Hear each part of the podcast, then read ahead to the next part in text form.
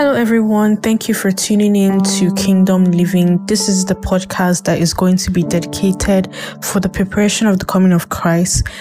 Think about this podcast as your heavenly weather channel to get you and I prepared for the revelation of Christ to the world and also to dwell in every area of our lives. I made this podcast to shine the light, which is the word of God therefore exposing darkness, so we all are set free in the name of Jesus. Thank you for listening, and may God bless you and reward you. Amen. I am not also affiliated with any church, neither do I refer to Christianity as a religion.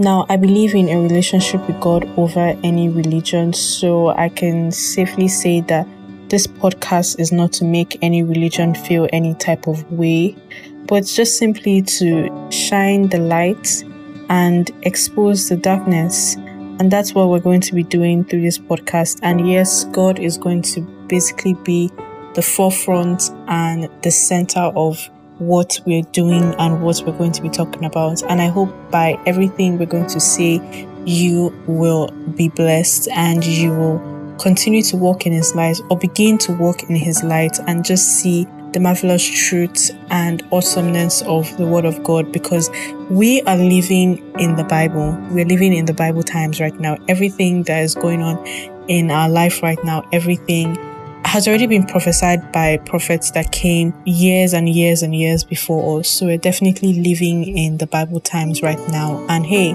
I mean, if you really want to get ahead, and prosper in these times. And you know, when everyone is saying that there's a casting down, you want to say that there's a lifting up. If you really want to walk as God wants you to walk, you need to open that Bible. And that's what we're going to be doing in this podcast. We're going to be diving deep in His Word.